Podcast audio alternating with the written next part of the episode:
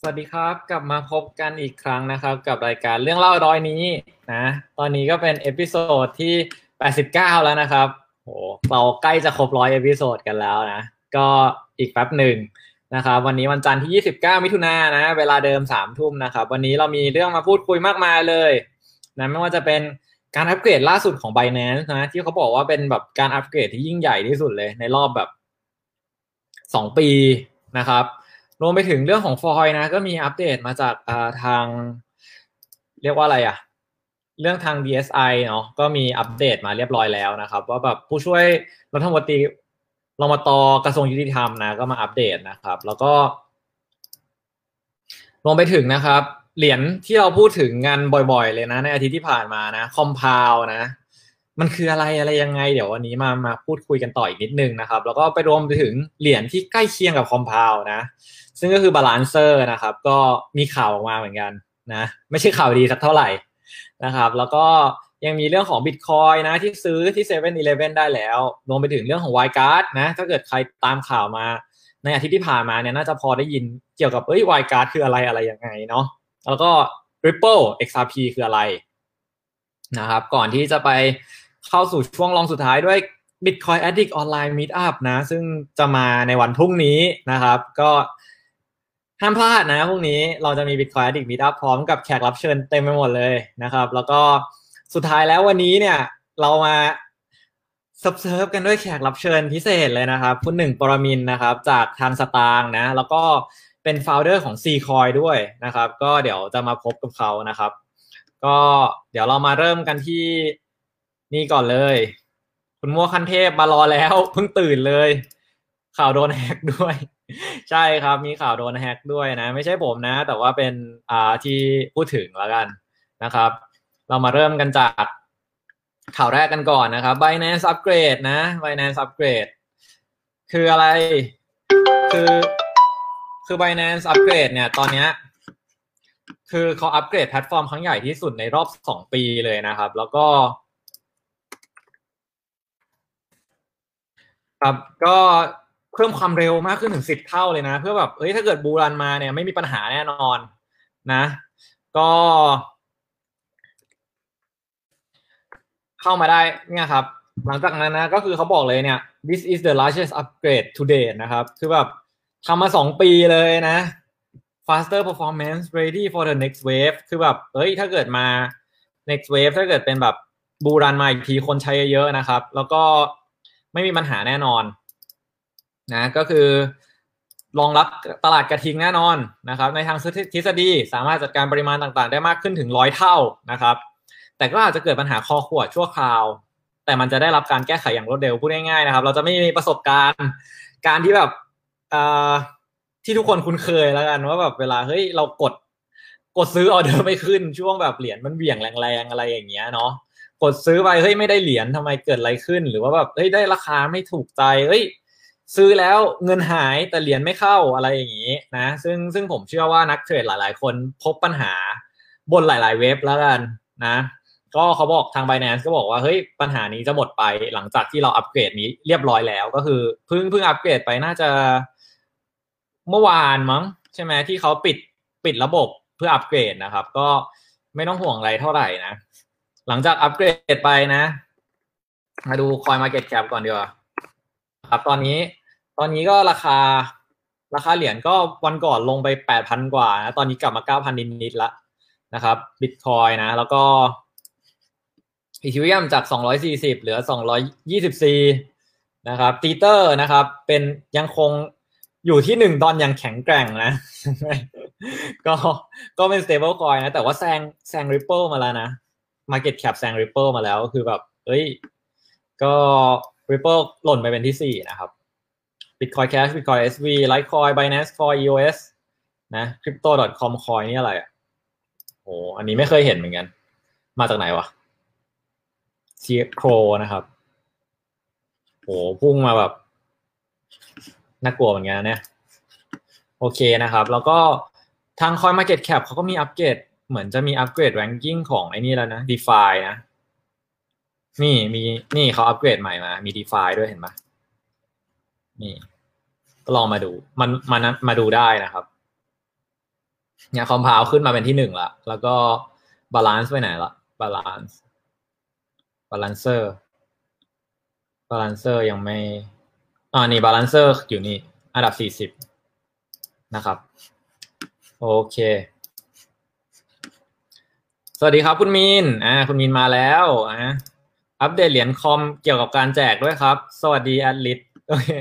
สวัสดีครับคุณจานะครับเดี๋ยวคุณจาก็มาจาก OMG นะเดี๋ยวเราจะมีอาจจะมีเชิญมาออกรายการในเร็วๆนี้แล้วกันผมพยายามต้ออยู่นะครับไม่ยอมมาทีนะเรามาดูเกี่ยวกับฟอยล์บ้างดีกว่าคดีแชร์ลูกโซ่ฟอยล์นะเกิดอะไรขึ้นก็อย่างที่รู้กันนะครับฟอยล์เป็นแชร์ลูกโซ่นะครับใครที่ยังไม่รู้ว่ามันเป็นแชร์ลูกโซ่มันเป็นแชร์ลูกโซ่นะเพราะฉะนั้นวันอังคารที่30พรุ่งนี้นะครับเขาก็จะมีแบบเนี้ยคดีฟอยล์เนี่ยครับสมาพันธ์ต่อต้านแชร์ลูกโซ่แห่งประเทศไทยนะครับ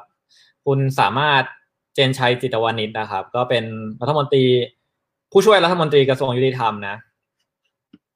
คดีฟอยติดตามความคืบหน้าได้วันอังคารที่30มิถุนายนเวลา 9:30 น.ห้องประชุมชยานุกิจกระทรวงยุติธรรมนะครับใครที่อยากแบบไปอัปเดตก็ไปได้นะครับเนี่ยเตรียมเสนอญัตติเข้าสภาอีกญัตติด้วยนะเกี่ยวกับปัญหาแชร์ลูกโซ่นะครับแล้วก็นี่นอกระบบนะก็คือมันทำให้เกิดปัญหาด้านสังคมและเศรษฐกิจของไทยก็เขาก็เตรียมเสนอญัตตินะครับลองไปตามได้นะครับจากคุณสามารถเจนชัยจิตวานิชนะครับก็พี่จ๊อบนะครับก็เป็นอีกบุคคลท่านหนึ่งแล้วกันที่ต่อสู้กับแชร์ลูกโซ่มานานนะครับโดยแบบไม่ได้เรียกว่าอะไรอ่ะไม่ได้หวังผลตอบแทนอะไรนะก็เรียกว่าเคยทำงานกับเขาว่างาน2งานนะครับโดนไปไงก็เลยไปเจอเขานะครับสวัสดีครับอยากฟัง OMG ครับ 40x ในตำนานนะครับก็คุณมีนนะครับมาออกรายการหน่อยครับอย่างนี้คุณจาต้องออกแล้วล่ะก็คุณมีนชวนมาขนาดนี้นะครับทีนี้เรามาดูข่าวต่อไปกันบ้างมาดูข่าวเกี่ยวเหรียญCompoundบ้างCompoundคืออะไรทำความรู้จักกับเหรียญ DeFi อันดับ1ของโลกนะครับCompoundเนี่ยจาก Compound Finance นะเมื่อกี้ที่เปิดให้ดูนะครับก็เนี่ยครับเหรียญ DeFi อันดับ1ของโลกตอนนี้นะครับราคาอยู่ที่$235นะCompoundคืออะไรนะครับเสร็จแล้วเนี่ยในบทความนี้นะเราเขียนให้หมดเลยนะครับคือมันขึ้นไปถึง$360ด้วยนะเราเขียนให้หมดเลยว่าเฮ้ยมันคืออะไรแล้วคอมพาวมีอะไรมีการอัปเดตอะไรบ้างนะครับแล้วคอมพาวไฟแนนซ์คืออะไรเนี่ยอธิบายง่ายๆมันคือโรงรับจำนำสำหรับสินทรัพย์ที่ทำงานอยู่บนบล็อกเชนของ Ethereum นะครับทำงานผ่าน Smart Contract ไม่มีคนกลางนู่นนี่นั่นนะกู้เหรียญอะไรก็กู้ได้นะครับเท่าที่มันมีให้เห็นนะแล้วก็ต้องการปล่อยกู้ก็ทำได้นะครับใช้ MetaMask นะหรือว่า Wallet อื่นเชื่อม API กับ Compound นะก็เรามี A Token Wallet นะครับเคยรีวิวไปแล้วใช้ได้เหมือนกันนะครับนี่คือ Compound มันจะมีทั้งการโหวตนะก็ต้องถือไว้พอสมควรนะครับหรือว่าการแบบฝากการปล่อยกู้แล้วก็การกู้ด้วยนะก็ทุกอย่างรันอยู่บน Smart Contract นะครับทีเนี้ยถ้าคุณต้องการซื้อเหรียญต้องการได้เหรียญ Compound นะตอนนี้มันมี MXC FTX นะแล้วก็ยังมี Binance ก็เพิ่งเปิดเปิดฟิวเจอร์นะครับซื้อได้ถึง50เท่านะ 50x Binance เพิ่งประกาศไปเดี๋ยวเปิดให้ดูประกาศล่าสุดเลย Compound list บน Binance แล้วก็เพิ่งประกาศเรื่องของตัวฟิวเจอร์ไปนะหาก่อนมีป่ะวะนี่อันนี้นะ Compound 50x นะครับก็ฟิวเจอร์มี Com USDT นะครับ Leverage Trading ได้ประมาณ 1-50 เท่าเลยนะก็ตามสบายนะครับแต่ว่าก็อันตรายนะเรื่อง Leverage นะก็เคยคุยกันไปแล้วนะครับก็มีความเสี่ยงเพิ่มขึ้นนะแต่ว่ากำไรก็เพิ่มขึ้นเหมือนกันก็แล้วแต่คนจะถนัดแล้วกันนะครับโอเคนอกจากเนี่ยเราก็มีเขียนไว้หมดเลยไปอ่านดูนะครับก็ใครที่สนใจเรื่อง Compound นะหลังจาก Compound เราก็มีเรื่องของ Balancer นะซึ่งหลายๆคนก็หวังว่ามันจะมาเป็นแบบเป็นอะไรอ่ะเป็น Compound อีกตัวแล้วกันนะเห็น Compound ราคาเหรียญพุ่งไปไกลเลยก็หวังว่า Balancer มันจะแบบตามมาได้บ้างนะ ปรากฏว่าเปิดมาแป๊บเดียวโดนขโมยเงินมาแล้ว15 ล้านบาทนะก็เรียกว่าเป็นช่องโหว่ของ Smart Contract ละกันนะครับแล้วก็แฮกเกอร์ก็เรียกว่าอะไรอ่ะค่อนข้างรู้เรื่องเกี่ยวกับ Smart Contract ดีนะเอาไว้เรื่องแบบนี้ผมไม่ถนัดจริงๆคือมันเป็นแบบเรื่องเทคนิคนิดนึงแล้วกันเดี๋ยวเอาไว้แบบอาจจะถามคนที่เก่งกว่านี้แล้วกันนะครับอันนี้ข้ามไปแล้วกันเนาะก็ทีนี้มาดูเรื่องใกล้ตัวขึ้นมาบ้าง Liberty X เปิดให้ลูกค้าซื้อ Bitcoin ได้จาก 20,000 ล้านค้าปลีกทั่วสหรัฐอเมริกานะครับหรือว่า 7-Eleven นี่เองนะก็หวังว่าก็คือแบบคุณอยากซื้อ Bitcoin เนี่ยเอาเงินสดไปที่ 7-Eleven เลย CVS แล้วก็ Rite Aid นะครับก็ไปซื้อ Bitcoin ได้เลยนะก็แค่โหลดแอปแล้วก็ทำนู่นทำนี่นะครับตามที่เขาบอกนะค่าธรรมเนียม$5นะครับคือทำให้แบบคนเราทั่วไปเนี่ยเข้าถึง Bitcoin ได้ง่ายมากขึ้นอีกแล้วนะก็ลองไปดูนะครับหวังว่าที่ไทยจะมีเร็วๆดีนะครับแล้วก็มาดูเรื่องของ Wirecard นะ Wirecard คืออะไร Wirecard เป็นบริษัทสัญชาติเยอรมันนะก็เรียกว่าล่าสุดเนี่ยโดนตรวจสอบบัญชีแล้วก็เหมือนคือเงินไม่ได้หายคือมันไม่มีตั้งแต่ต้นอยู่แล้วประมาณ$2 บิลเลียนนะครับ 2,000 ล้านนะดอลนะไม่ใช่บาทคือแบบเงินมันแบบหายไปเลยอ่ะนะคือมันไม่มีแล้วมันแต่งบัญชีจนมันเหมือนมีกำไรนะครับแล้วก็สุดท้ายนะก็เรียกว่าต้องปิดตัวลงไปนะครับคือมันอาจจะดูไกลนะแต่ว่าความจริงคือบัตรเดบิตกับเครดิตหลายๆใบของคริปโตเนี่ยเกี่ยวข้องกับ Wirecard ทำให้ 10x ทางยุโรปเนี่ยก็ใช้ไม่ได้แล้วส่วนทางไทยยังไม่มีประกาศออกมานะครับก็ยังถามอยู่นะแล้วก็มีหลายเว็บนะครับหลายๆใบเนี่ยที่โดนฟรีซอะไรเรียบร้อยแล้วนะก็ลองดูนะครับใครมีบัตรพวกเครดิตเดบิตคริปโตอยู่ก็เอาออกก่อนแล้วกันนะผมเองก็ถอนออกไปแล้วนะเท่าที่มีนะก็นิดหน่อยนะครับก็ถอนมาเก็บเอาไว้เรียบร้อยแล้วนะเพื่อความปลอดภัยแล้วกันครับจนกว่าเขาจะมีการประกาศรายใหม่แล้วกันเนาะทีนี้มาดู Ripple บ้าง Ripple อันนี้ผมไม่พูดมากแล้วกันนะ Ripple ก็เป็นเหรียญอันดับ4นะครับก็พอดีเพิ่งเขียนบทความใหม่ขึ้นมาตามที่เราเคยคุยกันนะเราจะมีบทความใหม่ๆมาเรื่อยๆนะครับก็อันนี้มี Ripple นะ Ripple คืออะไรนะครับความเข้าใจผิดระหว่าง XRP กับ Ripple เนี่ยอันเนี้ยผมว่าคนหลายๆคนน่าควรจะรู้นะคือมันมีการเข้าใจผิดกันเยอะมากนะครับแล้วก็ถูกใช้ที่ไหนอย่างไรบ้างนะ private blockchain นะโน่นนี่นั่นนะครับผู้ถือเหรียญรายใหญ่ของ XRP นะสรุปนะครับลองเข้าไปดูได้นะ Ripple ก็ซื้อขายได้ที่ Stang นะครับ Stang Pro นะกดลิงก์กันหน่อยนะกดช่วยกดกันนิดนึงนะครับ Bobby นะครับหรือว่า Bitkub นะครับก็จะมี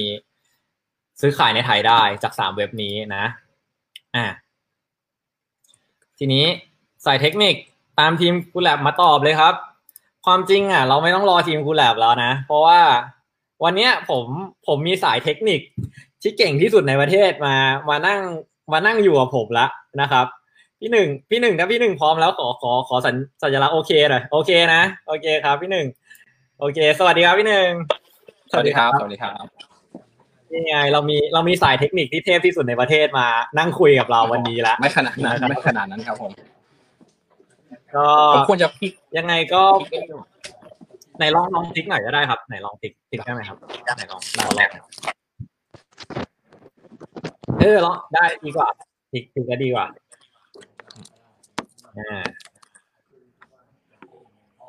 โอเคครับผมโอเคประมาณนี้นี่ถามเลยนะครับพี่หนึ่งก็วันนี้มีแขกเป็นแขกรับเชิญพิเศษของวันนี้เลยนะผมเรียกว่าเดี๋ยวให้พี่หนึ่งแนะนำตัวเองหน่อยดีกว่าครับว่าเป็นใครอะไรยังไงมาจากไหนนะครับแล้วก็เผื่อเพื่อนๆยังจำหน้าไม่ได้นะผมว่าจำได้กันหมดละโอเคครับครับยินดีครับก็ชื่อหนึ่งนะครับก็จริงๆเป็นเขาเรียกผู้ก่อตั้งทั้งC-Coinแล้วก็ตัว Stang Pro นะครับจริงๆ Stangนะครับแต่คนเขาเรียกตัว product ที่เป็น exchange เรียกว่า Stang Pro ตรงนั้นจริงๆ Stang มีหลาย product มากทั้ง Vault ทั้ง Node ทั้ง Pro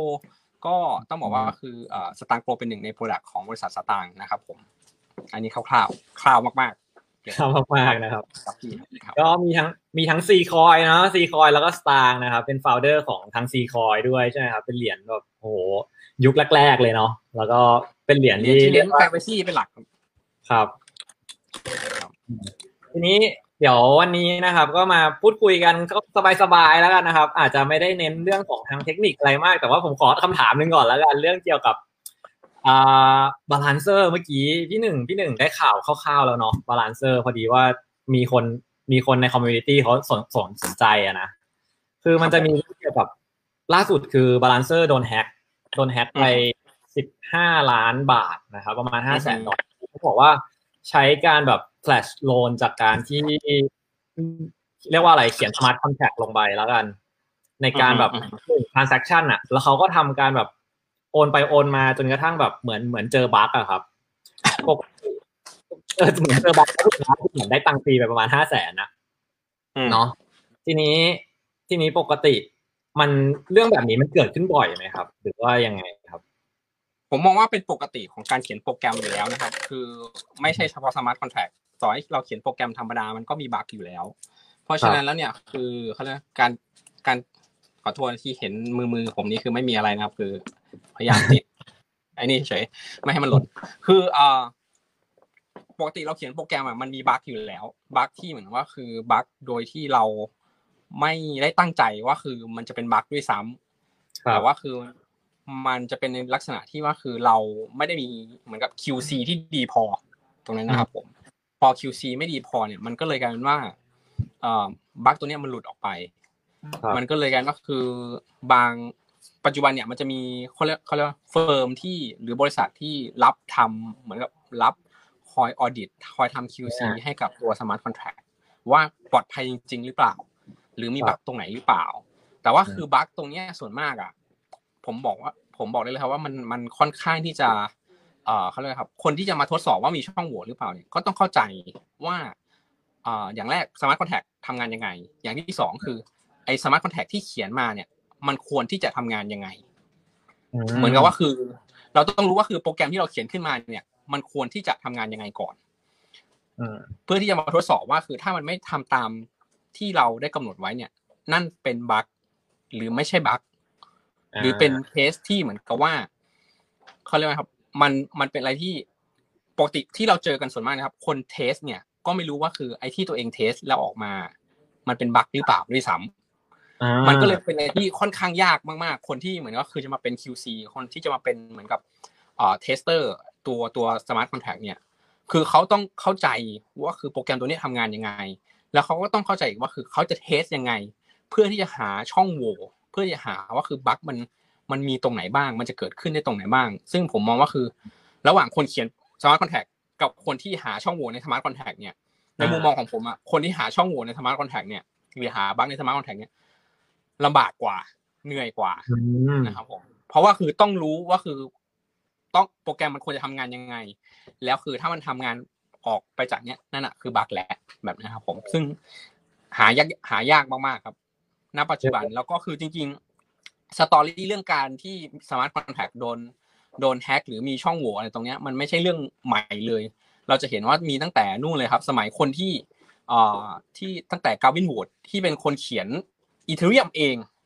แล้วมาเขียน Smart Contract ที่อยู่บนแพลตฟอร์มของตัวเองที่เขียนก็สุดท้ายก็ยังมีช่องโหว่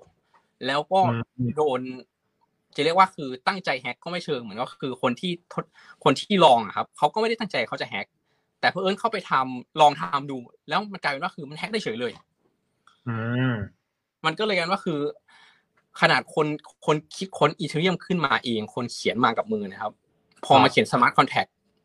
เองเนี่ยก็ยังมีช่องโหว่เลยมันเลยไม่แปลกครับว่าคือไอตัว Balancer เนี่ยคือถ้าจะเอามาเขียน Smart Contract แล้วคือพบบั๊กเข้าไปเนี่ยแล้วจะมีผลกระทบเนี่ยคือผมบอกได้คำเดียวว่าคือเป็นอะไรที่ไม่ได้เซอร์ไพรส์เลยนะครับแล้วก็คือเป็นอะไรที่แบบปกติมากๆเพียงแต่ว่าคือปัจจุบันคือแม้กระทั่ง Facebook เองหรือแม้ Microsoft Word Excel ก็มีบั๊กทั้งหมดครับเพียงแต่ว่าคือมันเป็นบั๊กที่เราหาไม่เจอเพราะคือเค้ามีคนทดสอบเยอะมากๆผมยกตัวอย่างเช่น Microsoft แบบเนี้ยคือคนทดสอบโปรแกรมอ่ะครับมีจำนวนมากกว่าคนเขียนโปรแกรมด้วยซ้ำคือให้ดูง่ายๆก็คือเหมือนว่ามีคนทดสอบอ่ะเป็น2เท่าของคนเขียนณ นั่นหมายว่าคือเวลาที่เขาเขียนโปรแกรมเนี่ย1คนเนี่ยจะมีคนทดสอบโปรแกรมเนี่ยอยู่2คนเพื่อจะหาว่าคือมันมีช่องโหว่ตรงไหนบ้างเพราะฉะนั้นเวลาที่เรามาใช้โปรแกรมเบิร์ดอะไรที่บั๊กไม่มีจริงๆมันมีอยู่แต่เราแค่หาไม่เจอเพราะว่าคนที่ทดสอบหาเจอไปก่อนหน้านี้แล้วมันก็จะมีบั๊กที่แบบนานๆจะเจอทีนึงแล้วก็ค่อยแจ้ง Microsoft ไปว่ามันมีบั๊กแบบนี้ซึ่งจะเห็นว่าคือมูลค่าความเสียหายมันไม่เท่ากับ Smart Contract ที่มันเป็นเรื่องเงินๆทองๆจริงๆใช่ปัญหาคืออันนี้เลยแล้วทีเนี้ยคือช่วงเนี้ยผมว่าเทรนด์ DeFi มันก็มานะครับแบบมาเยอะมากเลยทีเนี้ยด้วยปัญหาของ Smart Contract ด้วยนะที่แบบอย่างที่เมื่อกี้เราคุยกันนะว่าแบบบั๊กมันเยอะมากเลยอ่ะครับแล้วพี่หนึ่งคิดว่าแบบตัว DeFi อ่ะอนาคตยังสดใสอยู่มั้ยครับเหมือนที่เราแบบหลายคน expect ไว้มั้ยหรือว่ายังไงครับคือผมมองว่าคือมันตัวเนี้ยมันเป็นช่วงแค่เริ่มต้นนะครับแล้วก็มันจะมีการพัฒนาให้เค้าเรียกว่าครับให้มันมีเค้าเรียกว่าครับ maturity เพิ่มมากขึ้นถ้าพูดถึงวัดในความเค้าเรียกว่า maturity model เนี่ยครับคือเหมือนว่าคือการเติบโตตรงเนี้ยผมมองว่าคือมันเป็นช่วงแค่ขาแรกเองยังไม่ไปถึงขาที่แบบทุกอย่างมีโปรซีเจอร์มีสแตนดาร์ดอะไรครบหมดแล้วมันยังไม่ขนาดนั้นมันเป็นเหมือนว่าคือทุกคนวิ่งเข้ามาแล้วก็มาจับมาลองดูทุกอย่างแล้วก็คือใครโชคดีก็เหมือนกับคอมพาวไปใครโชคไม่ดีก็โดนแฮกไปแบบนี้ครับมันก็คือยังเป็นช่วงที่ชุลมุนกันอยู่ยังเป็นช่วงที่เหมือนกับว่าคือฝุ่นกำลังตลบอยู่ยังไม่ได้นิ่งแต่สักพักนึงมันจะเริ่มนิ่งแหละครับแล้วก็มันก็จะมีเหมือนกับมาตรฐานที่เหมือนกับได้เป็นที่ยอมรับผมยกอย่างเช่นอินเทอร์เน็ตแบบเนี้ยที่เราใช้อินเทอร์เน็ตณปัจจุบันเนี่ยคือบางคนก็บอกว่าคือแล้วก็เราใช้อินเทอร์เน็ตถามว่าคือแล้วอินเทอร์เน็ตที่เราใช้โปรโตคอลเรียกว่าอะไรก็คือเราก็จะพูดถึงพวก TCP/IP แต่ก่อนที่จะมี TCP/IP ครับมันมีหลายโปรโตคอลมากๆที่แม้กระทั่ง Apple เองก็คิดMicrosoft เองก็คิดเจ้านั้นเจ้านี้คิดหมดเลยแต่สุดท้ายมันกลายว่าคือทุกคนเลือกที่จะใช้ TCP/IP เป็นตัวกลางมันก็เหมือนกับสมัยอินเทอร์เน็ตเริ่มต้นนะครับว่าคือจะมีหลายๆโปรโตคอลแล้วของทุกคนที่คิดค้นโปรโตคอลขึ้นมาก็จะบอกว่าคือของตัวเองดีกว่าของเจ้าอื่นดีกว่าอย่างนั้นอย่างนี้แต่สุดท้ายมันก็เลยกลายเป็นว่าคือตัว TCP เนี่ยครับ IP เนี่ยเป็นตัวที่ชนะถามว่าTCP/IP ที่ใช้สำหรับอินเทอร์เน็ตณปัจจุบันดีที่สุดหรือเปล่าก็ต้องบอกว่าเปล่าแต่เพียงว่าเหมือนกับว่าคือทุกคนยอมรับมันว่าคือฉันจะใช้แบบนี้ร่วมกับเธอเท่านั้นนะครับอย่างนี้ก็แปลว่าพี่หนึ่งอาจจะมอง DeFi ว่าอาจจะมีเดี๋ยวอีกสักจะมีผู้ชนะขึ้นมาจริงๆสักคงอีกสักระยะนึงถูกมั้ยครับหรือว่าใช่ครับคือผมมองว่าคือช่วงนี้เป็นแค่เริ่มต้นก่อนครับแล้วก็คือยังไม่ได้มีวินเนอร์แบบที่ชัดเจนนะครับผมมันจะมีการเปลี่ยนแปลงไปเรื่อยๆแหละแล้วก็คือเจ้าที่ชนะสุดท้ายเหมือนกับเจ้าที่จะครองตลาดจริงๆอาจจะไม่ได้เจ้าที่ดีที่สุดแต่เป็นเจ้าที่ทุกคนใช้งานมากที่สุดครับเดี๋ยวขอตัดภาพนิดนึงก็คืออย่างล่าสุดเนี่ยที่เราคุยกันเนาะเบเกอร์เขาก็ครองเจ้าตลาดมานานมากเลยนะครับจนกระทั่งแบบเรียกว่าในตัวแบบ DeFi นะถ้าเกิดแบบ Bitcoin ในตัวคริปโตมันมี Bitcoin เขาเรียกว่าอะไรอ่ะ Bitcoin Dominance นะตัว DeFi มันก็มี Maker Dominance เหมือนกันผมเห็นในช่วงนึงเนาะก็เลยตอนนี้กลายเป็นว่าโดน Compound แซงไปแล้วนะครับก็มันก็ POX Cyber อะไรตามๆกันมาแต่ว่าผมมองว่าเดี๋ยวก็คงมีเจ้าใหม่ที่จะมาแบบแซง Compound เหมือนกันใช่ไหมครับในมุมมองที่ใช่ครับผมโอเคครับเนี่ยวันนี้ก็เดี๋ยวพักแป๊บคือมีเฟิร์มแจ้ง Balancer ไปแล้วตั้งแต่เมษด้วยนะครับเห็นว่าไม่ร้ายแรงเขาก็เลยไม่ได้แก้อะไรเงี้ยอันนี้เป็นเรื่องปกติของเอฟเลยใช่ไหมครับที่แบบมีคนแจ้งบ่อยๆอะไรอย่างเงี้ยคืออย่างนี้ครับคือประเด็นคือการที่มีคนแจ้งเนี่ยเดฟก็จะด้วยโปรเซสการทำงานนะครับเดฟก็จะรู้ตัวนี้เป็นบั๊กนะแล้วเดฟก็จะมาเหมือนกับว่าคือกำหนด priority ว่าฉันจะแก้เลยหรือฉันจะรอไปก่อนแล้วก็ไปแก้ทีหลังซึ่งคราวนี้คือผมกำลังพูดถึงว่าคือถ้าเขาบอกว่ามีการแจ้งไปแล้วบอกว่าคือไม่ร้ายแรงเนี่ยนั่นหมายว่าคือมันมีสิ่งที่ร้ายแรงกว่านั้นแล้วเดฟเลือกที่จะแก้ก่อนหรือเดฟเลือกที่จะไปทำส่วนอื่นก่อนแล้วไม่ได้ทำส่วนนี้ครับ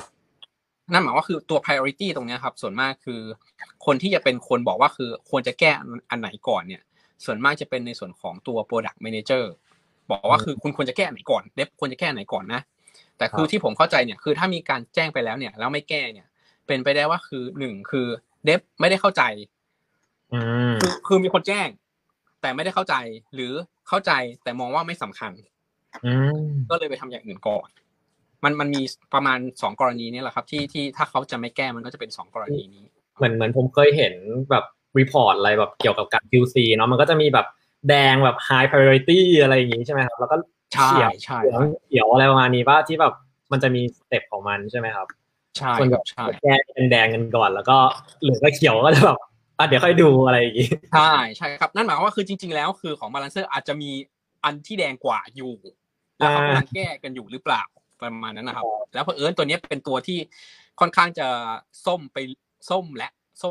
จากเหลืองไปส้มและไปจะไปแดงแล้วแต่ว่าคือยังไม่ได้แก้แต่เผอิญมีคนเอาไปเป็นเหมือนก็คือไปทำตัวเนี้ยเข้าตรงนี้นี่ทำบริการไม่ได้ตื่นตัวหลังจากรอบที่แล้วความรู้แน่นดีครับนี่มีวันนี้มีเทสเตอร์สำคัญมากครับ ICO 2.0 นี่คือ DeFi คนก็มองว่าเป็น ICO 2.0 นะมากลับมาเรื่องลงทุนนิดนึงพี่หนึ่งพูดเรื่องลงทุนได้ใช่ไหมครับคือแบบได้ครับได้ผมกลัวอยู่เห็นว่าเป็น exchange อะไรคือแบบผมก็กลัวมันจะแบบละเมิดกฎอะไรเนาะทีนี้คือ ICO 2.0 คือเขาบอกมองว่า DeFi เนี่ยมันจะทำให้ bubble เหมือน ICO 2.0 หรือเปล่าคือแบบมันตามช่วงบับเบิ้ลได้เนาะก่อนหน้านี้ที่แบบ ICO boom แล้วก็บับเบิ้ลกันแบบระเนระนาดเลยตอนนี้เขาก็เลยคิดว่าเฮ้ย DeFi มันจะทำแบบเดียวหรือเปล่าพี่หนึ่งว่ายังไงครับคืออย่างนี้ครับคือผมตั้งตอนที่ผมเห็น Compound ขึ้นมาแตะbillionตรงนั้นนะครับคือผมก็เริ่มศึกษาแล้วล่ะครับว่าคือเอ๊ะทำไมมันถึงขึ้นมาแตะbillionตัว1 billion US ดอลลาร์ตรงนั้นนะครับมันก็เลยกลายว่าคือพอผมไปศึกษามากขึ้นก็พบว่าคือจริงๆแล้วอ่ะเหรียญที่ออกมานะครับเหรียญที่อยู่ในตลาดจริงๆอ่ะน้อยมากๆแล้วก็คือถ้าเราเอาเหรียญตรงนั้นอ่ะมาคูณแล้วอ่ะครับมาคูณกับราคาเราจะเห็นว่าคือมูลค่าแล้วอ่ะมันไม่ได้เยอะเลยมันอยู่ประมาณแบบ100กว่าล้านเหรียญแค่นั้นคือแต่ว่าคือ market cap ที่โชว์ครับมันกลายเป็นบิลเลียนแล้วเพราะว่าคือเค้าไปนับเหรียญที่มันโดนล็อกไว้ด้วยครับเหมือนกับเหรียญที่เหมือนกับว่าคืออาจจะไม่ได้โดนล็อกใน Smart Contract แต่ว่าคือเหมือนกับเป็นในลักษณะที่เหมือนกับว่าคือทาง Compound เนี่ยโอนตัวเนี้ยสมมติว่าไปให้ไคเบอร์แล้วให้ไคเบอร์ไปเก็บไว้เหมือนกับเพื่อจะให้เป็นหนึ่งในคอมมิตตี้แบบนี้ครับนั่นหมายความว่าคือไคเบอร์ก็ไม่ได้เอาไปขายอะไรทั้งสิ้นแต่ว่าคือเวลาที่เค้านับรวมตรงนี้ครับมันกลายเป็นว่าคือเค้าเอาไปนับรวมด้วยแล้วเค้าก็เอาราคาเหรียญมาคูณมันก็เลยกลายเป็นบิลเลียนซึ่งถ้าเรากำลังพูดถึงว่าคือเหรียญจริงๆที่อยู่ในตลาดตรงเนี้ยมันมีอยู่แค่ไม่กี่หมื่นเหรียญครับแต่ว่าคือพอเอาเหรียญเป็นหลายๆ10ล้านเหรียญตรงนี้มาคูณมันก็เลยกลายเป็นบิลเลียนครับใช่ครับมันก็เลยกันว่าคือตัวเนี้ยผมเลยมองว่าคือจริงๆแล้วอ่ะมันอาจจะเป็นการตลาดของทาง Compound หรือเปล่าที่เหมือนกับว่าคือเหรียญที่เป็นฟรีโฟลท์ที่อยู่ในตลาดน้อยครับแล้วคือมีเจ้าเก็บไว้เยอะอยู่แล้วคนพอคนเห็นราคาเหรียญพุ่งสูงขึ้นก็เข้าไปซื้อแต่จำนวนเหรียญอ่ะมันมีอยู่นิดเดียวอยู่ในตลาดที่มันมีปล่อยอย่างเช่นใน Uniswap อย่างเงี้ยมันมีแค่ 6,000 กว่าเหรียญแค่เนี้ยแล้วกำลังพูดถึงว่าคือจำนวน400 US ดอลลาร์300 US ดอลลาร์คูณ 6,000 แบบนี้ครับครับมันไม่ได้เยอะเลยแต่ว่าคือเรากำลังพูดถึงว่าพอเขาเอาไปคูณจำนวนเหรียญที่ออกมาทั้งหมดมันก็เลยกลายเป็นบิลเลียนขึ้นมาทันทีแล้วพอมันเป็นบิลเลียนมันก็กลายเป็นข่าวออกมาทันทีทุกคนก็รู้จัก DeFi ขึ้นมาครับก็เลยอาจจะแล้วคิดว่ายังไงครับจะบับเบิ้ลมั้ยหรือว่ามันแค่แบบคือผมมองว่ามันเหรียญนึงคือผมมองว่ามันจะเป็นตัวกระตุ้นให้นักลงทุนเริ่มมองหา Compound ตัวที่2ว่าคือฉันน่าจะไปลงตัวนี้แหละเพราะว่าตัวเนี้ยกำลังจะเป็น Compound ตัวที่2ถัดไปแบบครับมันก็จะกลายว่าคือส่งผลให้เหมือนว่าคือคนที่ทำเหมือนกับโปรเจกต์ที่เกี่ยวกับ DeFi เนี่ยได้รับเงินลงทุนง่ายขึ้นเพราะทุกคนมองว่าคือฉันกำลังจะลงทุนใน Compound 2.0 ครับใช่ประมาณนั้นเป็น Balancer ใช่ไหมครับไปเลยเปิดระบบโดนแฮกก่อนเลยตอนนี้ก็มีคนมาถามถึงเหรียญ Stablecoin ที่มีความเป็นส่วนตัวสูงเหมือนกันเช่นซีสตางนี่มีคนตั้งชื่อคงไม่กล้านะตอนนี้ครับคงไม่กล้าเพราะว่าคือต้องบอกว่าคือสตางเองอยู่ใต้กรตแล้วก็คือมันมีบางส่วนที่เราก็ต้องไปถามแบงก์ชาติด้วย นั่นหมายว่าคือถ้าเราจะไปทำเนี่ยมันอยู่ดีจะไปทำไม่ได้คงต้องปรึกษากับผู้เขาเรียกผู้กำกับและดูแลหลายๆท่านเนาะใช่ครับแล้วก็มีคนเนี่ยครับ list compound ไหมครับ compound เร็วๆนี้อาจจะต้องบอกว่าคือยังตอบไม่ได้ครับเพราะว่าคือถ้าผมบอกว่าจะ list เนี่ยมันโดยกฎแล้วครับมันจะมีตัว listing rule อยู่ว่าคืออยู่ดีคุณจะประกาศ list เลยแล้วคือคุณ list เลยอย่างเงี้ยมันไม่เหมาะมันจะต้องเหมือนก็คือมีสัก period ช่วงนึงบอกว่าคือจะ list แล้วก็ให้คนที่แบบคนเขาตั้งตัวเพื่อที่จะมาเทรดไม่งั้นมันจะกลายเป็นว่าคือเป็นในส่วนของคนไหนมีข้อมูลก่อนแล้วไปปั่นราคาเหรียญได้แบบนี้ครับก็คือต้องแจ้งก่อนว่าเฮ้ยเรากำลังจะลิสต์เหรียญ A แล้วนะแล้วก็ทิ้งช่วงไว้แป๊บนึงแล้วก็ค่อยลิสต์นะครับใช่โอเคครับพี่ฮอก็มาด้วยครับสวัสดีครับท่านนักลงทุนคูแลบพูดถึงนักลงทุนคูแลบก็กลับไปเลยเนาะก็ทำไมถึงคือมันก็มีโปรเจกต์ไทยหลายๆโปรเจกต์นะครับที่แบบเรียกว่าหานักลงทุนอะไรเงี้ยทำไมถึงเลือกคูแลบครับผมมองว่าคือด้วยโปรไฟล์ของคูแลบนะครับที่เป็นเหมือนกับเป็นต้องบอกว่าคือเป็นที่หนึ่งทางด้านทางด้านนี้อยู่แล้วทางด้านตัว DeFi มาอยู่แล้วตั้งแต่ต้นตรงนั้นนะครับผมก็เลยมองว่าคือสตางค์เองแน่นอนครับเราทำถ้าผมเรียกก็คือ CFi เราไม่ได้ทำ DeFi เราทำ CFi ก็คือ Centralized Exchange นะ Finance ใช่ครับเพราะฉะนั้นแล้วเนี่ยคือการที่เราจะเหมือนกับว่าคือhedge ความเสี่ยงก็คือลงทุนในส่วนของตัว DeFi Business ก็ไม่ได้เสียหายตรงนั้นครับก็เหมือนกับการแบบ hedge คล้ายๆกับที่แบงค์เขาก็ซื้อแบงค์หุ้นแบงค์อื่นอะไรประมาณนี้เนาะเห็นสตางค์ประกาศจะร่วมมือกับคูแลบยังมีอยากทราบว่ามีความร่วมมือกันได้ด้านไหนบ้างครับอันนี้เยอะเลยครับจริงๆเราคุยกันไปแล้วนะครับแล้วก็คือว่าจะร่วมมืออะไรยังไงกันได้บ้างที่สตางค์จะไปช่วยคูแลบได้บ้างแล้วก็ทางคูแลบจะมาซัพพอร์ตให้กับสตางค์ยังไงบ้างตรงนั้นนะครับผมจริงๆได้คุยกันไปแล้วแต่ว่าคือเหมือนกับว่ายังประกาศไม่ได้อะไรที่นี่โอเคได้ครับโอเคอันนี้ไม่เป็นไรครับอันนี้ทราบดีเนาะทีนี้ DeFi ของ Bitcoin กำลังมาครับ ISK กำลังทำอยู่คุณมีนบอกว่านะต้องมีอีกคุณมีนครับแล้วก็มีคนถามจะ list mines มั้ยครับ minesนะคืออย่างที่ผมบอกไปนะครับคือผมบอก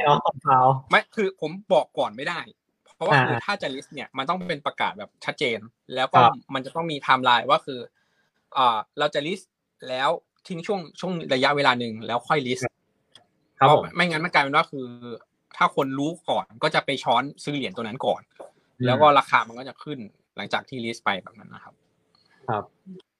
โอเคคำถามเพื่อนๆเดี๋ยวพักคำถามเพื่อนๆไปก่อนเรามาคุยกันเรื่องลงทุนบ้างผมเชื่อว่าพี่หนึ่งลงทุนมาสักพักใหญ่ๆแล้วในเรื่องของคริปโตอ่ะเนาะครับขอเข้าตีมรายการแล้วกันพี่หนึ่งเคยดอยไหมครับโอ้ยดอยประจำต้องบอกว่าดอยประจำโอเคคือดอยในที่นี้คือเขาเรียกว่าไงครับผมดอยมาตั้งแต่ต้องบอกว่าดอยหลายรอบดอยตั้งแต่มีบิตคอยตอนช่วงปี2013ครับก็ช่วงนั้นก็ดอยจากแบบแบบ 1,300 ถือไม่ประมาณ 1,000 ลงมาเหลือ180แบบนั้นนะครับก็ถือมายาวๆแล้วก็คือเราก็ขายเฉพาะตอนที่จำเป็นครับ 4-500 แล้วก็เคยมีขายช่วงนั้นออกไปบ้างตรงนั้นนะครับผมแล้วก็อย่างเหรียญ tZERO แบบนี้ครับที่ดอยไปก็คือลงไปที่ตอนประมาณ8บาท8เหรียญแล้วตอนนี้ราคามันก็อยู่ประมาณเหรียญนึงแบบนี้ครับก็เค้าเรียกว่าครับก็จะเรียกว่าดอยก็ได้เพียงแต่ว่าคือถามว่าเราซีเรียสกับดอยพวกนี้มั้ยคือต้องบอกว่าผมก็ไม่ได้ซีเรียสนะครับเพราะว่าคือเรารู้อยู่แล้วว่าคือพอลงไปในโปรเจกต์แบบตัว tZERO แบบเนี้ยคือมันเป็นโปรเจกต์ที่ใช้เวลากว่าที่มันจะซักเซสมันคงไม่ใช่แบบคอมพาวด์ที่5วันขึ้นจากไม่เท่าไหร่เป็น10 20ดอลหรือ100 x อะไร300ก็ดอลนะใช่ครับคือมันคงไม่ได้เป็นแบบนั้นแต่ว่าคือเราลงใน tZERO เนี่ยเพราะเราเชื่อว่าคือเหมือนกับว่ามันมาเปลี่ยนมันจะมาทำให้เหมือนก็คือคริปโตเนี่ยถูกใช้งานจริงๆในโลกของ Capital Market ตรงนั้นนะครับผมแล้วก็คือถ้ามันเกิดขึ้นจริงๆเนี่ยมันก็ดี ครับคือลงทุนเรียกว่าเป็นจะออกแนวซัพพอร์ตเตอร์มากกว่าใช่ไหมครับแบบมองว่าโปรเจกต์ไหนมันแบบน่าจะทำให้โลกนี้น่าอยู่หรือว่าแบบตัวคริปโตแบบบล็อกตัวเทคโนโลยีบล็อกเชนคริปโตอะไรเงี้ยไปได้ไกลขึ้นก็จะไปลงพวกนั้นใช่ไหมครับใช่ใช่ครับก็คือถ้าผมคือมันมีที่เยอะกว่าดอยคือผมยกตัวอย่างให้เห็นภาพคือผมไปลงICO อันนึงที่เขายังไม่ได้ออกเหรียญด้วยซ้ำครับแล้วในปัจจุบันเขาก็ยังไม่ได้ออกเหรียญเลยโอเคอันนี้ผมก็มีอันนี้ผมก็มีจะเห็นได้ว่าคืออันนี้คือเยอะกว่าดอยอีกก็คือเหรียญยังไม่ได้ออกด้วยซ้ำแต่คือเราลงเงินไปเรียบร้อยแล้วแต่ว่าคือต้องบอกว่าคือเราซีเรียสหรือเปล่าเราก็ไม่ได้ซีเรียสอะไรขนาดนั้นเพราะว่าคือเรารู้ว่าคือสุดท้ายเองเขาก็จะทำแหละเพียงแต่ว่าคือถ้าออกมาตอนเนี้ยด้วยสถานการณ์มันก็ไม่ได้เอื้ออำนวยอะไรขนาดนั้นตรงนั้นนะครับผมคงต้องรอไปก่อนว่าคือสุดท้ายแล้วคือถ้าสถานการณ์มันกลับมาเมื่อไหร่หรือมันตลาดมันเอื้ออำนวยหรือโปรดักต์เขาออกมาแล้วมันใช้งานได้จริงๆถึงตอนนั้นเขาจะค่อยออกมามันก็ไม่ได้เสียหายตรงนั้นนะครับก็คือก็ยังเชื่อมั่นแล้วกันในโปรเจกต์ที่เราลงไปแล้วปกติพี่หนึ่งเนี่ยแบบผมเชื่อว่าคงมันก็มีการลงทุนหลายแบบเนาะไม่ว่าจะเป็นแบบคริปโตบิตทองหุ้นในประเทศหุ้นต่างประเทศนะกองทุนอะไรเงี้ยพอจะบอกคร่าวๆได้ไหมครับว่าปกติจัดพอร์ตการลงทุนเป็นยังไงบ้างเอาจริงๆเลยนะครับคือผมนี่ลงทุนคริปโต 100% เลยอันนี้ 100% เลยโอเค 100% เลยเพราะว่าคือเค้าเรียกว่าไงครับคือถ้าเราไม่เชื่อเราก็ไม่ทำธุรกิจนี้อยู่แล้วแล้วก็คือเราไม่อินกับมันอยู่แล้วตรงนั้นนะครับผมครับมันก็เลยกันว่าคือเค้าเรียกว่าไงครับถามว่าคือลงทุนในส่วนของอันอื่นหรือเปล่าไม่เลยครับก็คืออออินกับคริปโตอยู่แล้วแต่ถามว่าคือไม่ใช่คริปโตตัวเดียวที่ไปอออินนะครับมันมีหลายๆคริปโตที่เหมือนกับว่าคือรวมไปถึงการลงทุนในหุ้นของบริษัทที่ทำเกี่ยวกับคริปโตแบบนี้ครับคือเหมือนกับว่าคือเราไม่ใช่เหมือนกับว่าคืออออินกับคริปโตตัวไหนตัวนึงแต่ว่าคืออออินกับอินดัสทรีนี้ทั้งหมดนะครับ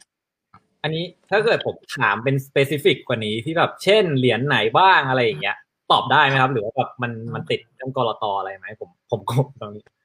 อ๋อคือที่ผมบอกไปตอนต้นคือก็ถ้าจะไม่ติดกลตก็คงน่าจะเป็นตัว tZERO เป็นหลักครับเพราะว่า tZERO เนี่ยมันไม่ได้ลิสต์อยู่ที่กระดานไหนอยู่แล้วแล้วก็โอกาสที่จะมาลิสต์ในกระดานในไทยก็แทบจะเป็นไปไม่ได้อยู่แล้วเพราะว่ามันเป็นเหมือนกับเป็นโทเค็นที่ผูกกับหุ้นจริงๆครับตรงนั้นนะครับมันก็เลยกันว่าคือถ้าจะเอามาลิสต์น่าจะลำบากอยู่ก็น่าจะเป็นตัวนึงที่ผมเองลงไปตรงนั้นนะครับครับโอเคครับตัวอื่นก็อาจจะแบบพูดไม่ได้เนาะเพราะว่ามันก็มีเรื่องของครับอันนี้เข้าใจเลยก็ทีนี้คุณหนึ่งเป็นทีมเจาะระบบพูดแลบหรือเปล่าครับเนี่ยมีคนไม่ต้องบอกว่าคือผมเข้าใจว่ากุหลาบเนี่ยครับมีพี่เคอยู่แล้วพี่เคนี่ทำโปรโมทให้เลยแล้วกันครับพี่เคเขาทำ Valid X อยู่แล้วทำหน้าที่เป็นคล้ายๆกับบริษัทออดิตตัว Smart Contract ครับตรงนั้นนะครับผมแล้วก็จริงๆแล้วพี่เคนี่ก็เป็นมือต้นๆของประเทศเลยครับทางด้านแฮกระบบตรงนั้นนะครับผมครับก็เรียกว่ามีตัวท็อปอยู่แล้วเนาะใช่ใช่ใช่ใช่ครับอันนี้คุณหนึ่งถืออะไรบ้างอันนี้ผมตอบแทนแล้วกันนะครับว่าบอกไม่ได้นะครับนอกจาก tZERO นะครับคือมันมีเรื่องของกลตจริงๆคือผมก็เสียวๆแทนเหมือนกันเนาะครับโอเคครับก็จริงๆหรอทีนี้ C-Coin ขอถาม C-Coin บ้าง C-Coin เนี่ยคือมีแผนอะไรคร่าวๆที่พอจะบอกได้ไหมครับในช่วงแบบใกล้ๆนี้อะไรเงี้ยก็ตัวใกล้ๆนี้จะเป็นเดือน9นะครับเดือนกันยายนเนี่ยคือที่แน่ๆคือมันจะ halving ครับคือเราพูดถึง Bitcoin halving ไปแล้วแต่ว่าคือ C-Coin ก็จะมี halving เหมือนกันเพราะมันจะครบ4ปี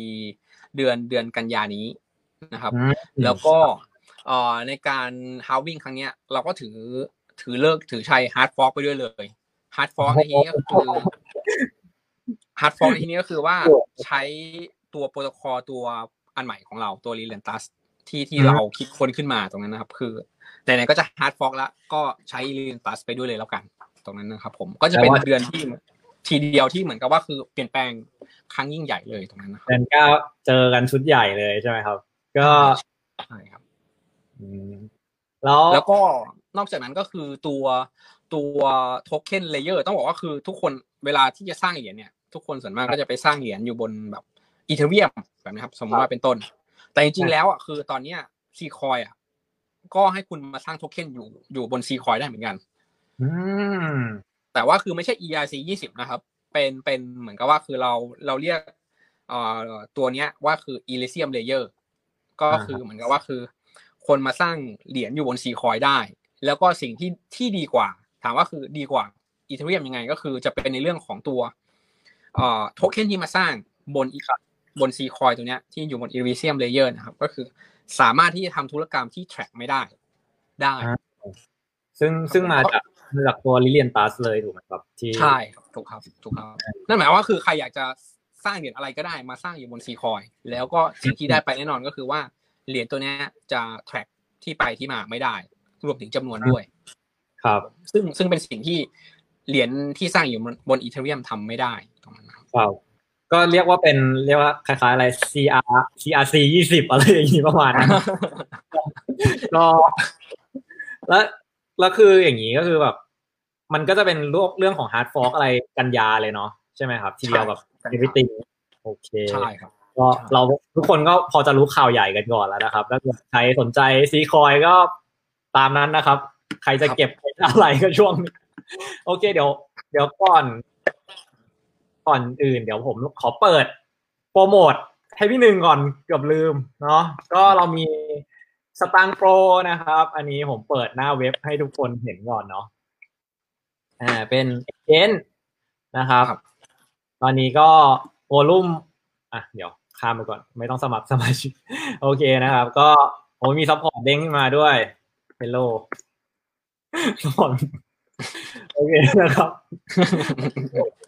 พอตอบโอเคครับก็เนี่ยครับเป็นเว็บ Stang Pro นะสำหรับแบบใครที่ยังหาเว็บเทรดไม่ได้ก็เข้ามาเทรดที่ Stang Pro ได้นะครับก็เป็นเว็บตอบเร็วด้วยเนี่ยโอเคผมขอโทษโอเคครับผมขอโทษครับนั่นแหละครับเข้ามาเทรดได้นะวันนี้นะครับสำหรับเว็บ Stang Pro แล้วก็เห็นกำลังจะอัพ UI UX อะไรด้วยเนาะผมเห็นพี่หนึ่งแอบแบบโพสต์อยู่นะครับก็ใช่ครับคือจริงๆเรามี UI ใหม่แล้วก็เราเองคือมองว่าคือจะกำลังวางแผนอยู่ว่าคือจะเปิดตัว UI ตัวนี้ใหม่เนี่ยยังไงเหมือนกับว่าคือให้เฉพาะ VIP user test ก่อนไหมหรือเหมือนกับเปิดให้ทุกคนใช้งานเลยแบบนั้นนะครับเพราะว่าคือกลับมาที่ตอนต้นที่ผมบอกไปว่าคือทุกซอฟต์แวร์มันต้องมีบั๊กอยู่แล้วเพราะฉะนั้นแล้วเนี่ยคือต่อให้เราทำ UI อันใหม่ออกมามันก็ต้องมีบั๊กแล้วก็เราอยากให้คนมาทดสอบเยอะๆนั่นหมายความว่าคือการที่คนมาทดสอบเยอะๆนะครับมันก็จะเห็นในส่วนของเหมือนว่าคือมีอะไรที่มันผิดพลาดไปแล้วเราต้องแก้ไขก่อนที่จะเอาไปใช้งานจริงๆตรงนั้นครับผมครับเนี่ยครับแล้วเขาถามมี Smart Contract บน C-Coin ด้วยไหมครับต้องบอกว่าตัวนั้นจะเป็นเฟสถัดไปหลังจากเดือนกันยานะครับคือเราจะ enable ตัวเราจะเหมือนกับว่าคือให้มี Smart Contract ได้อยู่บน C-Coin Blockchain ด้วยก็คือเขียนตัว Solidity ได้เหมือนกันแต่ว่าลักษณะการเขียนตรงเนี้ยเราจะเหมือนกับว่าคือเราจะไม่ได้ไปเหมือนกับไปเน้นแข่งกับ Ethereum แต่เราจะเน้นว่าคือต้องเป็น privacy เป็นหลักนะครับผมทีนี้ผมถามอีกนึงคือตัว C-Coin อ่ะถ้าผมจำไม่ผิดนะตัว transaction นะครับเพอร์บอกอ่ะTPS มันค่อนข้างต่ำถ้าเทียบกับ Ethereum อ่ะครับตรงนี้จะมีการขยายอะไรหรือเปล่าครับเพราะว่าถ้าเกิดมันมีทั้งแบบการโอนใช้งานเยอะขึ้นหรืออะไรอย่างเงี้ยตัว TPS ผมว่าก็น่าจะสำคัญอย่างถ้าเกิดเป็น Ethereum เขาก็จะมีพวกแบบ Plasma อะไรใช่ไหมครับแล้วตัวทาง C-Coin เนี่ยมันจะมีแผนอะไรคล้ายๆอย่างนี้ป่ะครับคือต้องบอกว่าคือปัจจุบันคือเรายังไม่ได้เน้นในเรื่องของตัวTPS เป็นหลักนะครับเพราะว่าคืออย่างที่บอกคือพวกผมเน้นในเรื่องของ privacy เป็นหลักเลยถามว่าคือเรามีการมองในส่วนของเรื่อง TPS ไว้ไหมต้องบอกว่ามีเหมือนกันนะครับเพียงแต่ว่าตัว TPS เนี่ยคือจริงๆแล้วครับคือด้วยตัวระบบ C-Node ของเรานะครับมันสามารถที่จะเขาเรียกว่าครับทำให้เร็วได้อยู่แล้วโดยที่ไม่ต้องคอนเฟิร์มด้วยซ้ำคือปัจจุบันเนี่ยเรากำลังพูดถึงว่าเวลาที่ทำบน Ethereum นะครับสิ่งที่เกิดขึ้นเนี่ยถ้าทำบน Ethereum เนี่ยทำทรานแซคชั่นบน Ethereum นะครับ เราต้องรอคอนเฟิร์มก่อนอยู่ในบล็อกถูกไหมครับใช่แต่ว่าคือในแมคคานิซึมของ C-Coin เนี่ยคือแน่นอนครับคือเรากำลังพูดถึงว่าคือ transaction ที่เกิดขึ้นในบล็อกเนี่ยมันไม่ได้เร็วแต่ว่า transaction ที่ยังไม่ลงบล็อกอะครับครับมันสามารถที่จะถูกคอนเฟิร์มโดยลักษณะที่เป็น instant confirm ได้โดยใช้คุณสมบัติของตัว C-Node ซึ่งมันสามารถที่จะใช้ทำให้เหมือนกับว่าคือแน่นอนล่ะมันยังไม่ได้ลงบล็อกแต่มันคอนเฟิร์มแล้วเรียบร้อยเหมือนกับเป็นเหมือนก็คือไม่จำเป็นต้องคอนเฟิร์มอยู่บนบล็อกแต่คอนเฟิร์มแล้วเรียบร้อยว่าคือไม่แก้ไปจากนี้มันเหมือนกับมันไฟนอลิตี้ทันทีตรงนั้นนะครับครับC-Coin Lelantus จะดีกว่า C-Cash Monero ยังไงครับต้องบอกว่าคือในส่วนของตัวมองว่าคือเราเอาข้อดีของทั้ง C-Cash แล้วก็ Monero มารวมกันนะครับคือเรื่อง C-Cash เนี่ยก็ดีแหละผมไม่เถียงเลยแต่ว่าคือข้อเสียของ C-Cash จะเป็นเรื่องของตัว Trust Setup Phase ที่เหมือนก็คือเราต้องเชื่อใจคนที่สร้างระบบขึ้นมาแต่ในขณะการ Monero เนี่ย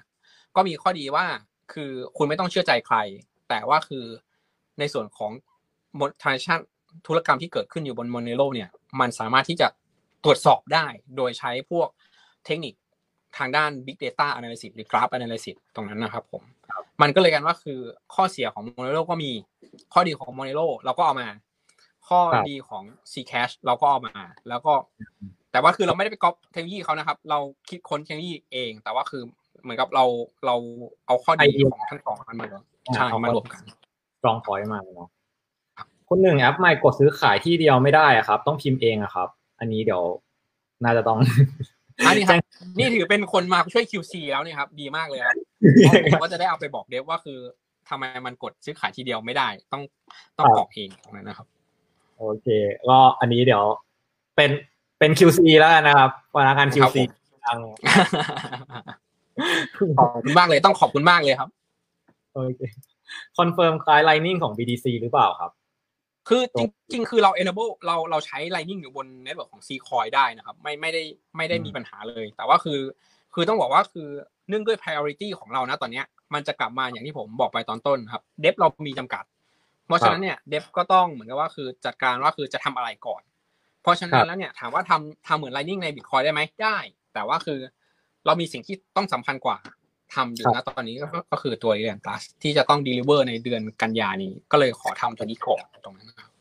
ได้ครับอันนี้ก็เป็น Facebook Stang นะครับใครที่ยังไม่ได้เข้าไปก็อย่าลืมไปกดนะครับ Stang นะครับเนี่ยเพจ Stang นะครับไปกดไลค์กด follow กันด้วยนะครับนี่นะตอนนี้มีโปรเนาะเทรดฟรีถึง30ถึงพรุ่งนี้เองนะครับก็นานแล้วล่ะเอาจริงๆอันนี้เห็นเมษาร้านอ่ะเมษานะใครยังไม่ได้ไปนะครับมี10คู่เทรดฟรีนะพรุ่งนี้วันสุดท้ายนะครับนี่ช่วยโปรโมทล่าสุดจะเป็นโปรโมทเป็นเกี่ยวกับลิเวอร์พูลครับใครเป็นแฟนลิเวอร์พูลก็ไปตอบในนั้นได้ครับไปร่วมจอยในนั้นได้กดได้มั้ยครับพี่หนึ่งเอาได้ครับผมกดโกรธได้มั้ยผมไม่ได้กดโกรธเลยครับผมเองก็ไม่ใช่แฟนลิเวอร์พูลต้องบอกว่าอย่างนี้ก่อนต้องออกตัวก่อนแต่คือมันแต่ว่าคือเราก็มีลูกค้าที่เป็นแฟนลิเวอร์พูลแล้วก็นั่นแหละครับผมโอเคครับก็โอเคนะตามนั้นนะครับมีโปรลิเวอร์พูลนะลิเวอร์พูลนะครับได้แชมป์ส่งผลให้ทีมคิดเจอกันซีเทลงอย่างไรนะครับโอเคแล้วก็วันนี้ก็เนี่ยครับมี Coin Dex สามารถตรวจธุรกรรมของ Monero ได้ C-Coin จะโดนตรวจได้ไหมครับนี่คืออย่างนี้ครับคือผมมองว่านะปัจจุบันเนี่ยมันเป็นเรื่องของอย่างที่ Coin Dex ทำนะครับก็คือมันสามารถที่จะใช้พวกกราฟ Analysis แทร็กได้เพราะมันไม่มัน transaction มันไม่ได้หายไปไหนมันยังอยู่บน Blockchain อยู่ถามว่าคือ C-Coin เนี่ยแทร็กได้หรือเปล่าสิ่งที่เกิดขึ้นเนี่ยมันจะเหมือนอารมณ์เหมือน C-Cash นะครับที่เหมือนกับว่าคือเนื่องจากเราไม่ได้บังคับให้ลูกค้าทำธุรกรรมแบบใช้ privacy มันก็เลยกลายเป็นว่าคือจะมีลูกคนที่ใช้งานตัวธุรกรรมที่เป็นแบบ privacy เนี่ยน้อยมากๆพอมันน้อยมากแล้วเนี่ยมันก็เลยกลายเป็นว่าคือคนที่เป็นนักวิเคราะห์เนี่ยสามารถที่จะเดาได้เพราะจำนวนการใช้งานมันน้อยเกินไปมันก็เลยว่าคือตัวที่ Lelantus ที่กำลังจะมาเนี่ยครับ เราเลยเอาข้อดีของ Monero มาด้วยก็คือว่าเราบังคับให้คนใช้งานเลยครับคือทำธุรกรรมเป็นแบบ privacy โดย default เลยคือต่อให้คุณไม่มีความรู้เกี่ยวกับตัว privacy เราก็จะบังคับให้คุณใช้แบบเป็น default ไปเลยยกเว้นคนที่มีความรู้ถึงจะไป opt out ออกมาได้เหมือนกับขอทำธุรกรรมแบบปกติไม่เป็นธุรกรรมที่เน้น privacy แบบนั้นก็คือมันกลับกันจากแต่ก่อนปกติเป็น default พออัปเกรด Lelantus เข้าไปปกติจะกลายเป็นแบบ rare item แทนใช่ถูกครับโอเคมันก็จะกลายว่าคือมันจะทำให้เหมือนกับว่าคือแทร็กยากขึ้นหรือแทบแทร็กไม่ได้เลยแบบนั้นนะครับผมครับโอเคผมวันนี้มีแต่คนถามถึง Lelantus นะก็แล้วก็ C-Coin นะครับเราก็สตางค์ผมว่าวันนี้คำถามน่าจะประมาณนี้แล้วกันเนาะเรื่องการลงทุนผมคงถามอะไรมากไม่ได้นะเนื่องจากผมเชื่อว่าหลายๆคำถามของผมมันจะติดปัญหานะครับถึงต่อเราจะติดกับทางกลตอะไรอย่างงี้ก็อาจจะขอเข้าไปแต่วันนี้ก็ต้องขอบคุณพี่หนึ่งมากๆเลยนะครับมีเว็บอยากให้เพื่อนๆดูอีกไหมครับนอกจากสตางค์ตัวสตางค์เพจกับตัว Facebookของตัวเว็บของ Stang ครับตอนนี้ผมมองว่าคือตัว LINE ที่อยู่ด้านล่างสุดนะครับก็คือเข้าไปจอยกลุ่ม LINE ได้ตรงนั้นนะครับผมเพราะว่าล่างสุดเลยครับล่างสุดๆเลยอ๋อเห็นแล้วครับแชทมันบังอ่ะใช่แชทมันบังทำไงดีเดี๋ยวผมไปบอกเดฟให้ครับว่า LINE มันไปบัง LINE ก็คือตัวไลน์ตรงนี้ครับเราจะมีคนที่ชื่อว่า OMG เล่นกูแล้วครับคนเนี้ยคือเขาจะเป็นคนที่เหมือนกับว่าคือคอยให้เขาสิกแนลประมาณนั้นนะครับก็คือแบบมีการวิเคราะห์กราฟมาเรื่อยๆแล้วกันในกลุ่มอะไรประมาณนี้ใช่บอกว่าไม่หวยโมนิกเป็นการวิเคราะห์สิกแนลเพื่อให้ผู้ลงทุนเป็นข้อมูลใช้ที่ใช้ในการตัดสินใจเป็นตัวประกอบที่ใช้ในการตัดสินใจตรงนั้นนะครับรวมไปถึงตัวการวิเคราะห์กราฟจากทาง Digital Trader ด้วยทุกวันที่ส่งให้อยู่แล้วตั้งแต่จันทร์ถึงศุกร์ตรงนั้นผมได้เมลทุกวันเลยใช่ครับก็คือให้แล้วนะครับสำหรับใครที่อยากจอยนะตัว Stang นะครับ Stang Community เนาะอันนี้นะครับเป็นแชทใช่ไหมครับอันนี้โอเคครับผมก็กดเข้าไปกันได้นะครับช่วยโอเคครับพี่หนึ่งก็ Digital Trader เนาะ Digital Trader ก็จะมีเมลสำหรับอันนี้คือผมสมัครสตางค์มานานมากแล้วผมสมัครตั้งแต่เป็น TDAQ เลยเอางี้ดีกว่าตอนนั้นผมจะล็อกอินสตางค์อาจจะไม่ได้ล็อกอินมานานผมก็หา 2FA ไม่เจอผมเลื่อนไปเอา TDAQ อ๋อผมก็ล็อกอินได้เหมือนกันทีนี้ผมถามนิดนึงว่าไอ้ตัวเมลที่แบบจะส่งแบบบทวิเคราะห์อ่ะครับมาทุกวันเนี่ยคือคนที่สมัครอยู่บนสตางค์แล้วใช่มั้ยครับใช่ครับคนที่สมัครแล้วเรียบร้อยถึงจะได้ตัวอีเมลตัวนั้นเพราะว่าคือถ้าไม่ได้สมัครเราก็จะไม่ได้ส่งไปให้ตรงนั้นนะครับผมแต่ว่าก็ออฟเอาได้ครับคือ unsubscribe ได้ถ้าไม่อยากได้ก็คือมันจะมีปุ่ม unsubscribe อยู่ครับโอเคแล้วเราก็ฝากเรื่องแอปด้วยนะครับฝากเรื่องแอป iOS ครับผมรอ iOS ของนิดนึงอยู่นะครับตอนนี้คือเครื่องผมไม่สามารถนี่ไม่เห็นเข้าใจครับได้นะครับจริงคือเขาเรียกว่าครับคือตอนนี้ก็คือทางเดฟก็ทำไปเยอะแล้วล่ะครับแต่ว่าคือไทม์ไลน์เองก็อีกไม่นานครับก็น่าจะมีปล่อยออกมาครับได้ครับโอเคครับวันนี้น่าจะประมาณนี้แล้วกันนะครับรบกวนเวลาพี่หนึ่งมาพอสมควรละชั่วโมงนึงนะครับก็ต้องขอบคุณมากๆเลยที่มาเป็นแขกรับเชิญพิเศษในวันนี้นะครับสำหรับแบบการอัปเดตเรื่องของไม่ว่าจะเป็นสตางค์เรื่องของการลงทุนแล้วก็เรื่องของ C-Coin นะครับผมที่ดีมากเลยครับฝากแก้ Facebook Login ด้วยครับผมว่าพี่หนึ่งสักพักส่งเดฟมาอ่านคอมเมนต์น่าจะได้หมดแล้วใช่ครับบางปัญหาเป็นปัญหาที่ทางสตางค์เองก็อยากแก้แต่ว่าคือเหมือนกับว่าคือFacebook เองเค้ามองว่าสตางค์เป็น Cryptocurrency ตรงนั้นนะครับมันก็เลยก็คือถูกแบนประมาณนั้นครับเราเองก็พยายามที่จะแก้ปัญหาอยู่แต่ว่าคือจริงๆถ้าใครมาช่วยแก้ก็จะมีเค้าเรียกว่าครับรางวัลตอบแทนให้เหมือนกันตรงนั้นนะเพราะว่าคือเรามองว่าคือเป็นปัญหาที่เราเองคือแก้ด้วยตัวเองไม่ได้เป็นเพราะด้วยนโยบายของ Facebook ด้วยตรงนั้นครับครับ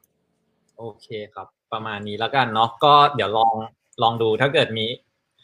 ฝากเดฟที่1มานั่งอ่าน อ่านตรงนี้ด้วยกันนะครับได้เลยครับยินดีเลยได้ครับวันนี้ต้องขอบคุณมากนะครับพี่หนึ่งเดี๋ยวพบกันในวันสักวันหนึ่งนี่แหละนะครับเดี๋ยวอาจจะเชิญออกใหม่อาจจะเป็นช่วง Bitcoin Addict Meetup อะไรอย่างนี้คือผมก็มีแพลนอยู่ว่าอาจจะต้องเชิญเรื่องของ C-Coin โอมิเซโกแล้วก็แบรนด์โปรโตคอลที่เป็นตัวท็อปนะเรียกว่าเป็นตัวท็อปเลยของโปรเจกต์ไทย